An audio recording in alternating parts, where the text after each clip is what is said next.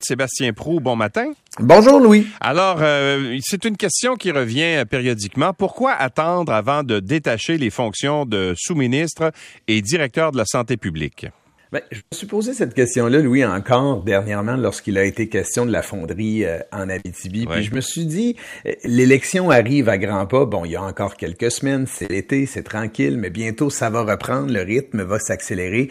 Et durant la pandémie, tu te souviendras, Louis, à chaque semaine, puis tu étais aux premières loges de, de, de ces événements à l'Assemblée nationale, à chaque semaine, la question se posait, des événements remettaient mm-hmm. en, en, en, doute la proximité là, du gouvernement ou l'indépendance de la santé publique à l'époque, ça a servi vraisemblablement le gouvernement d'avoir, en tout cas, s'ils n'avaient pas un contrôle certain, une, euh, une espèce de perception qu'ils avaient la capacité euh, euh, d'interagir là, avec beaucoup de proximité, je vais le dire ainsi, avec la santé publique à l'époque.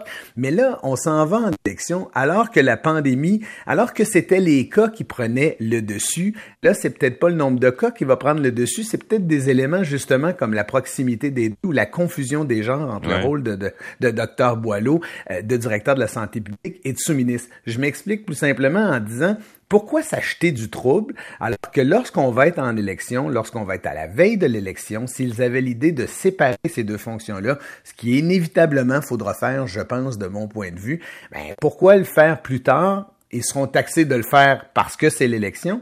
Pourquoi ne pas le faire plus tôt, au moment où tout le monde a compris que pour des bonnes ou des mauvaises raisons, un, ça n'a pas d'allure. Deuxièmement, il y aura peu de gens pour penser que c'est une bonne idée que ça continue ainsi, sauf des gens au gouvernement.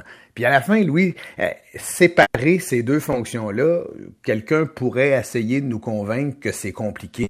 Euh, on a fait collectivement et individuellement des affaires plus compliquées que ça dans la vie. Là.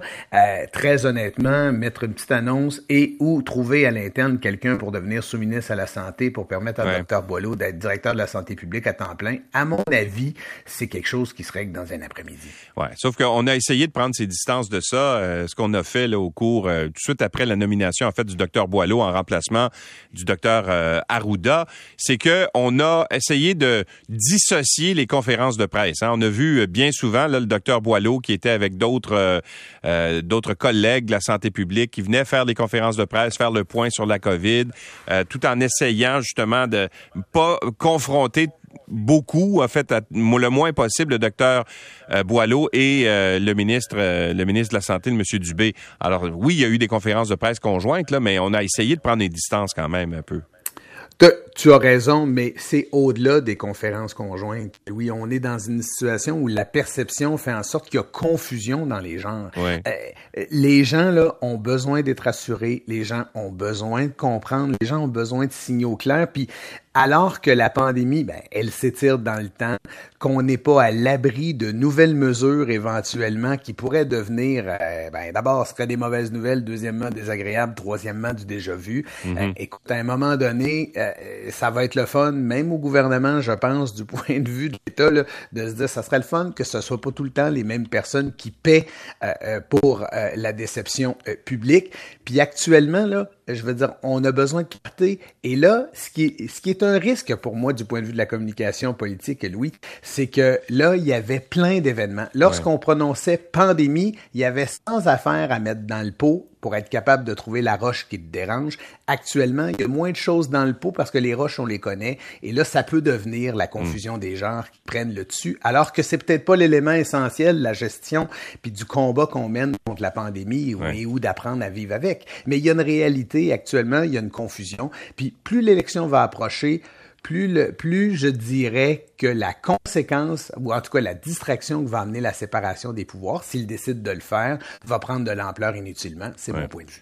Bon, j'aimerais t'amener tout de suite à ton point 3, euh, Sébastien, parce que le, recrutement des euh, candidatures pour les différents partis en vue de la prochaine élection, c'est pas toujours facile. Je voyais il y a, il y a quoi, il y a, il y a quelques jours, là, que le Parti libéral va tenir trois nouvelles investitures ouvertes à Montréal, des candidats dans les circonscriptions de Bourassa-Sauvé, Laurier-Dorion, Maurice Richard, euh, qui euh, seront ainsi connus à la suite de ce processus ouvert et transparent. Qu'est-ce que ça indique, ça? Est-ce que ça indique qu'on a du mal à trouver des candidats, à ton avis? Ben, écoute, il y, a deux affaires, encore une fois, là, ou, deux perceptions ou pensées qui s'affrontent, Louis, là-dedans. D'abord, c'est vouloir être le plus transparent possible et le plus démocratique possible. En même temps, quand tu as de la difficulté à recruter, euh, ça permet de gagner du temps, mais à la fin, il va peut-être falloir que tu nommes si tu veux quelqu'un de qualité. Euh, c'est clair que pour certaines formations politiques actuellement, ça doit être extrêmement difficile parce que les sondages n'aident pas. Pour d'autres, c'est beaucoup plus facile parce que les sondages sont au rendez-vous, mais à la fin, là, euh, une équipe type, oui, là, pour les gens qui nous écoutent, là, c'est quelques candidats vedettes, des candidats de qualité qui sont connus dans leur circonscription. C'est un groupe de gens qui sont peu connus, peuvent devenir intéressants, peuvent ne jamais l'être et ou peuvent causer des soucis. C'est quelques candidats problèmes, puis à la fin des poteaux, c'est-à-dire des gens qui, sans vouloir les insulter, euh, ne passeront pas en l'histoire parce que tout ce qu'ils font, c'est occuper un espace et faire le moins de bruit possible. Euh, si tu prends la CAQ actuellement, Louis, à regarder le nombre de candidats de haut niveau et ou de haute visibilité qui se trouvent euh, dans l'équipe.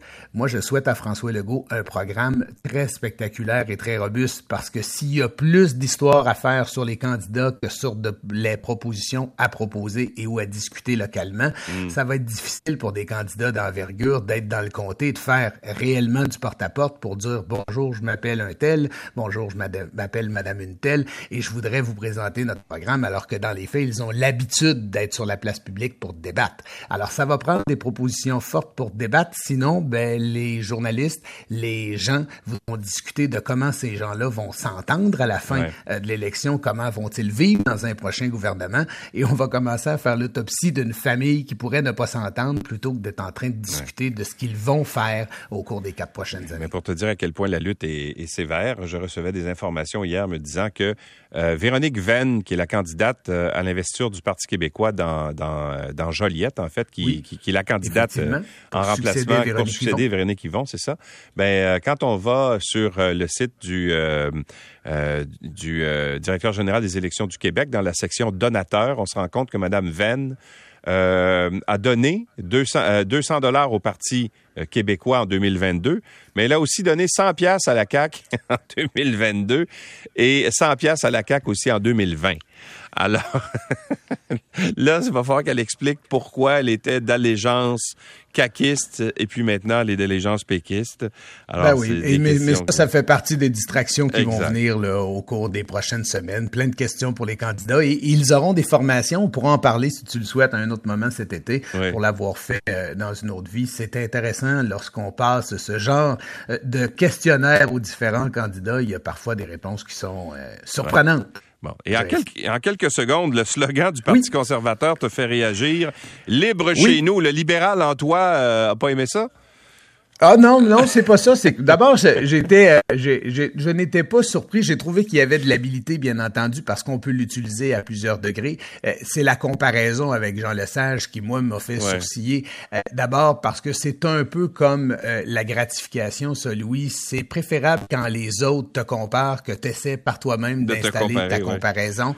Et dans le contexte actuel, la liberté dont veut discuter Éric Duhem aujourd'hui, c'est celle contre les mesures sanitaire contre le masque et surtout pour la fin euh, euh, des mesures entourant la pandémie. Son programme politique, vraisemblablement, pourrait porter sur des choses beaucoup plus importantes là, en termes euh, de politique publique, mais laissons le temps faire son œuvre, laissons les gens faire des comparaisons. Et, et le conseil que je donnerais à Éric Duhem, c'est ne pas chercher à expliquer ce qu'il veut dire par liberté dans ce cas-ci, mais surtout de faire la démonstration qu'il n'est plus seulement dans la pandémie mmh. s'il veut devenir un candidat sérieux dans la prochaine élection qui va euh, être au-delà des sondages euh, un adversaire réel dont on pourra parler. Parce que la, à la fin, et, et, pas à la fin de la journée pour le dire dans un français adéquat, donc je retire ce que je viens de dire, Louis, à la fin euh, de cette campagne, il aura été euh, suivi par les médias parce qu'il est aujourd'hui très intriguant et bien situé dans les euh, sondages, mais il aura été euh, compris, entendu s'il est clair, s'il propose autre chose que de discuter de masques et de mesures sanitaires, bien évidemment. Sébastien Pro, merci beaucoup. À demain. À demain, Louis. Salut.